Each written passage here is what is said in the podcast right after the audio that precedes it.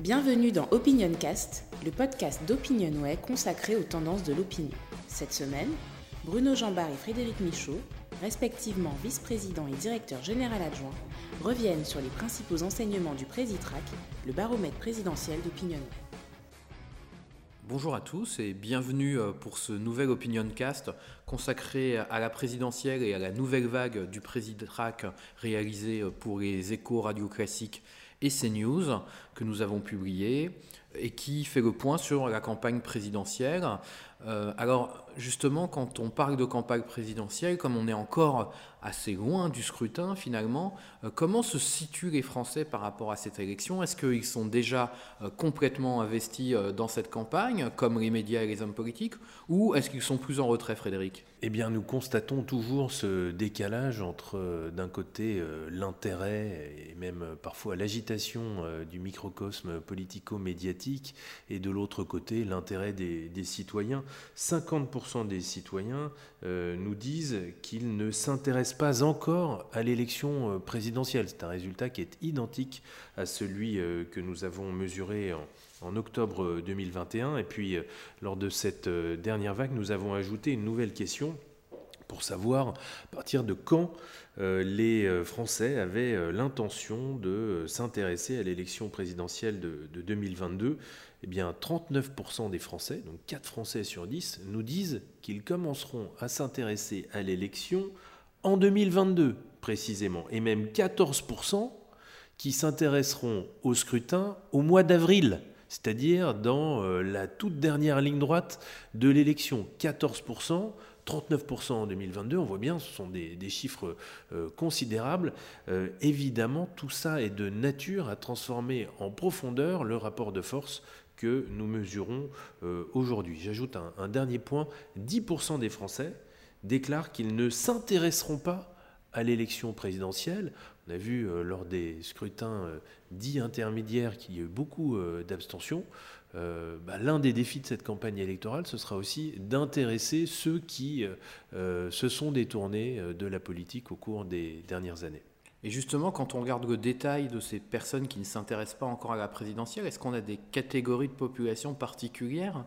Qui euh, se situent, euh, je dirais, dans cet attentisme face pour l'instant à la campagne présidentielle ou est-ce que c'est euh, assez bien réparti hein? Non, là aussi, on, retrouve des, variations assez classiques avec un, désintérêt pour l'instant majoritaire chez les femmes, chez les plus jeunes. 66% par exemple des 18-24 ans qui ne s'intéressent pas encore à, l'élection présidentielle et puis aussi chez les catégories populaires, c'est-à-dire chez les, employés et les ouvriers.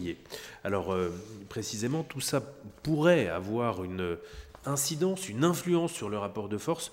Aujourd'hui, quel est l'état euh, des intentions de vote, Bruno? Oui, effectivement, il faut regarder les intentions de vote en ayant en tête ce que, ce que tu viens de dire, Frédéric, c'est-à-dire le fait qu'une partie importante des Français ne sont pas encore dans l'élection.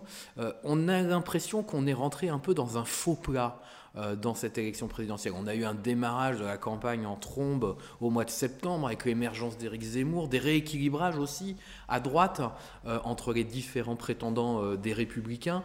Xavier Bertrand qui avait moins l'avantage qu'il ne l'avait par le passé sur ses adversaires comme Valérie Pécresse par exemple.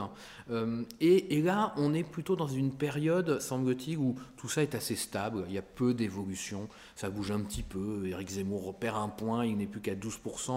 Marine Le Pen en regagne, elle est à 19% euh, dans, dans, une des hypothèses, donc euh, elle, euh, elle reprend un peu son leadership de manière un petit peu plus large, mais ces évolutions sont quand même relativement marginales dans le fond par rapport à ce qu'on a pu voir au cours des dernières semaines, et on a une forme de stabilité. Probablement que cette stabilité, elle va perdurer jusqu'à la désignation d'abord du candidat des républicains au mois de décembre, et puis à ce vrai démarrage de la campagne en janvier dans laquelle euh, peut-être de nouveaux profils d'électeurs vont venir euh, s'intéresser euh, à l'élection. Ce qui est frappant finalement dans l'enquête, quand on regarde, c'est le pronostic des Français à ce jour, qui est relativement en cohérence avec ses intentions de vote une très forte proportion de Français nous disent qu'ils pensent que c'est Emmanuel Macron qui sera élu président à l'issue du scrutin. 43% hein. voient élu président de la République en avril prochain. La seconde personnalité citée dans cette question, c'est Marine Le Pen avec seulement 14%. Donc 30 euh, points d'écart quasiment euh, de pronostic entre les deux. On voit bien qu'il y a toujours dans euh, l'imaginaire des électeurs ce, ce, duel qui se profile pour le second tour et dans ce duel un très large avantage qui est accordé à Emmanuel Macron, d'ailleurs comme le montrent nos intentions de vote de second tour qui là aussi doivent être prises avec prudence mais qui aujourd'hui encore place Emmanuel Macron avec une large victoire face à Marine Le Pen à 56% contre 44%. Emmanuel Macron, donc, euh, qui est en, tête du pronostic de victoire, un pronostic de victoire qui s'est euh, très largement euh, amélioré pour le chef de l'État. 35% hein. des, Français pronostiquaient sa victoire en, septembre 2021, 41% en octobre, et en novembre, nous enregistrons un, taux de, de 43% avec cet écart important euh, d'une trentaine de points euh, par rapport à, Marine Le Pen. Alors comment expliquer cette position de, favori euh, avant le, en, tout cas au moment de, l'après-campagne du, chef de l'État? Bah, Pour plusieurs raisons. D'abord, sans doute sa position institutionnelle, le fait d'être président, ça, ça, c'est un avantage, c'est une rente de situation et ça, ça joue sur, sur l'opinion publique, mais aussi euh, parce que euh, Emmanuel Macron est aujourd'hui le seul qui est jugé par une majorité de Français capable de gouverner le pays de 2022 à 2027. 59% des Français, très exactement, jugent qu'il a cette capacité. Alors là aussi, c'est lié au fait qu'il est d'ores et déjà euh, président et qu'il a démontré donc cette capacité à euh, gouverner euh, le pays, mais de tous les candidats, c'est le seul à disposer, selon une majorité de Français, de cette capacité à euh, gouverner. Tous les autres candidats ne sont, sont jugés euh, incapables de gouverner la France par une majorité euh, de, de, Français. Donc l'une des forces d'Emmanuel Macron, pour l'instant, c'est qu'il n'y a pas d'alternance, ce qui pourrait nous conduire vers une élection ou une réélection par défaut du, du chef de l'État. Xavier Bertrand, seul 44% des Français le considèrent capable de, gouverner le, pays. C'est 15 points de moins que euh, le chef de l'État. Euh, c'est encore un petit peu plus bas pour euh, Valérie Pécresse, Michel Barnier ou, Marine Le Pen, aux alentours de 34-35%. Et puis aux alentours de 20%, Anne Hidalgo, 21%, Yannick Jadot, 20%, Éric Zemmour, 20%. Hein, on voit le décalage entre la capacité à gouverner de, Marine Le Pen, 34%, et celle d'Éric Zemmour, 20%. Et puis en, bas de tableau, seuls 19% des Français juge que euh, Jean-Luc Mélenchon est en mesure de euh, gouverner le pays de 2022 à 2027. C'est une dimension importante de la présidentialité. C'est un critère qui est toujours décisif dans euh, le choix électoral des Français. Je crois que les résultats de cette question sont effectivement très importants, surtout dans cette période de pré-campagne où euh, on n'en est pas encore à discuter réellement des programmes, des projets des candidats, de leurs propositions, mais on est sur euh, des positionnements, des, représentations de, ces différentes candidatures, et, que, cette question, elle, explique beaucoup le rapport de force actuel, très favorable à Emmanuel Macron de par sa position de sortant pour le moment, position qui pourrait devenir plus complexe dans la campagne euh, parce qu'il sera probablement la cible des attaques. Et puis, euh, elle explique aussi euh, euh, beaucoup du rapport de force entre, entre Marine Le Pen et Éric Zemmour. le décalage de 14 points de perception de la capacité à gouverner le pays est quand même un sacré handicap pour Éric Zemmour s'il veut gagner son duel face à Marine Le Pen dans la durée.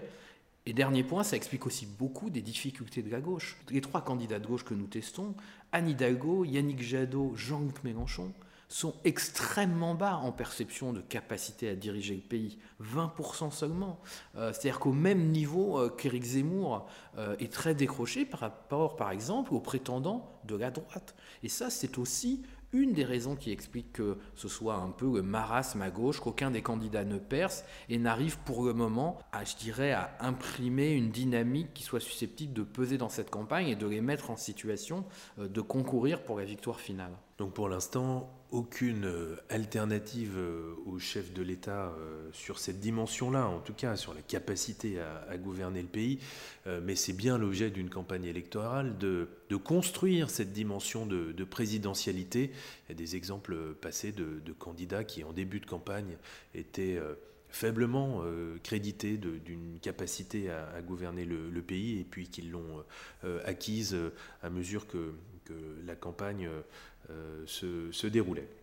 Alors il y a un élément aussi euh, dans l'actualité euh, qui est important parce que ça a été l'un des, phénomènes marquants du quinquennat d'Emmanuel Macron, c'est l'anniversaire des Gilets jaunes, puisque le mouvement des Gilets jaunes a été lancé il y a trois ans. C'est un mouvement que nous avons suivi très régulièrement à, à Opinionway Qu'est-ce qu'on peut en dire euh, Qu'est-ce qu'on peut dire rétrospectivement des euh, trois ans qui se sont écoulés euh, en ce qui concerne le soutien apporté par l'opinion publique à l'égard de ce mouvement oui, c'est un, moment très important du quinquennat. On a vu à quel point la présidence d'Emmanuel Macron a été très affaiblie en pleine crise des Gilets jaunes par ce mouvement de contestation.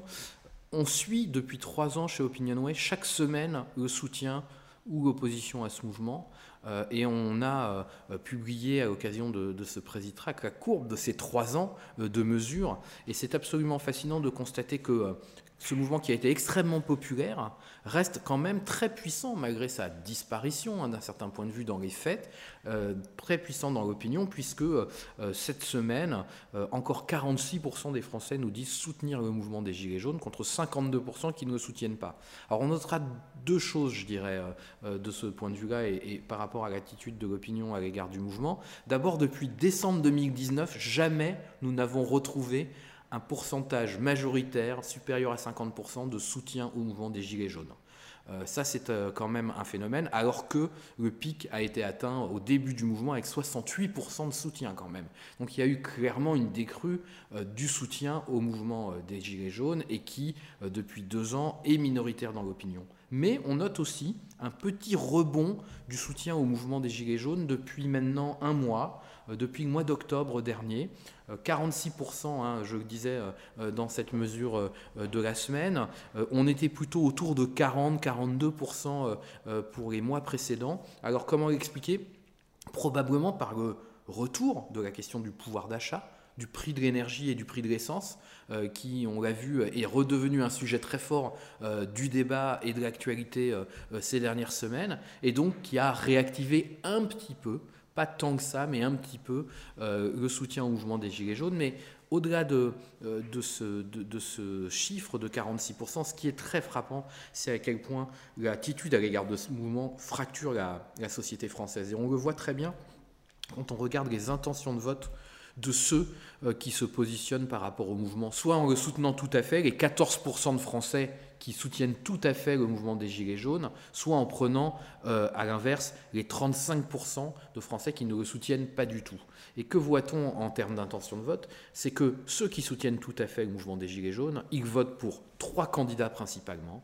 27% votent pour Marine Le Pen, 17% nous disent vouloir voter euh, pour euh, Éric Zemmour et 16% pour Jean-Luc Mélenchon. Donc on voit bien des électeurs concentrés aux deux bords extrêmes de l'échiquier euh, pour ceux qui soutiennent. Et à l'inverse, euh, très peu votent pour Emmanuel Macron, seulement 3%.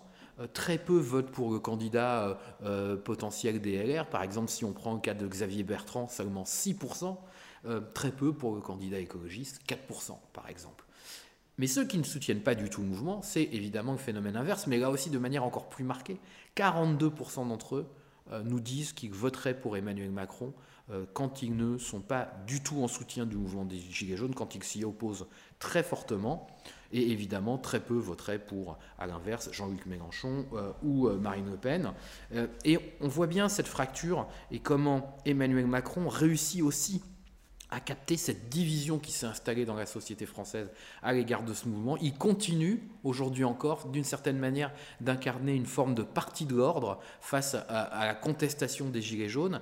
Et c'est probablement aussi l'une des raisons pour lesquelles, pour le moment, euh, la droite classique, euh, LR, n'arrive pas à revenir dans le jeu et à capter la partie de l'électorat qui est partie vers Emmanuel Macron. C'est que Emmanuel Macron, il est finalement celui qui s'oppose à ce mouvement des Gilets jaunes qui aujourd'hui est très impopulaire, notamment à droite. La question du pouvoir d'achat était au cœur du mouvement des euh, Gilets jaunes. Elle est en tête des enjeux qui compteront le plus pour les Français au moment de voter au premier tour de l'élection présidentielle, 52%, même si on note un, léger recul de, 3 points par rapport à, octobre.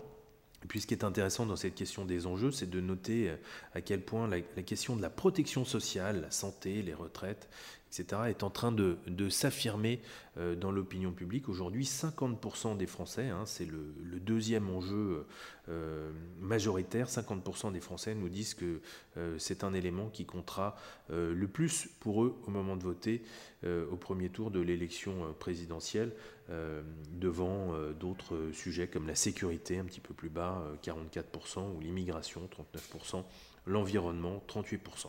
Je, crois que sur les enjeux, là aussi, ça nous dit beaucoup de l'état des rapports, de force aujourd'hui. On voit bien qu'à travers euh, deux enjeux qui sont l'immigration et l'environnement, euh, pourquoi aussi certains courants politiques, certains candidats ont du mal à, tenir euh, le rythme aujourd'hui et, à être suffisamment fort euh, dans les intentions de vote? Si on prend l'immigration, on voit bien que c'est un enjeu important, le quatrième cité dans notre liste, mais ça n'est que le quatrième et ça n'est que 39%. Et donc, si Éric Zemmour ne reste que sur cette thématique-là, il va être confronté à une difficulté qui est qu'il ne pourra pas fortement élargir son offre électorale.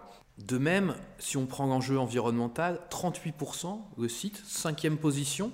Alors c'est beaucoup 38%, c'est plus 4 points par rapport au mois dernier, mais plus 4 points juste à la sortie de la COP26. Donc un moment qui était un moment très fort sur la thématique de l'environnement, et pourtant cet enjeu qui ne s'est pas imposé parmi les deux ou trois premiers dans un contexte qui lui était extrêmement favorable.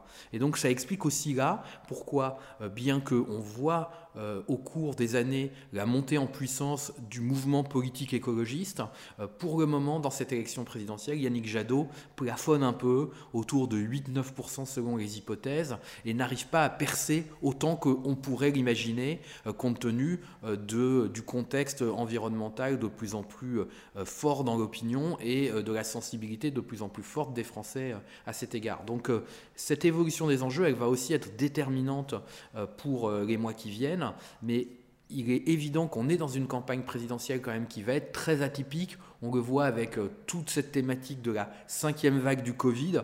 On va rester dans une période où, en permanence, potentiellement, pourra venir s'immiscer dans la campagne ce sujet de la crise pandémique et que ce ne sera pas sans influence sur les résultats de l'élection.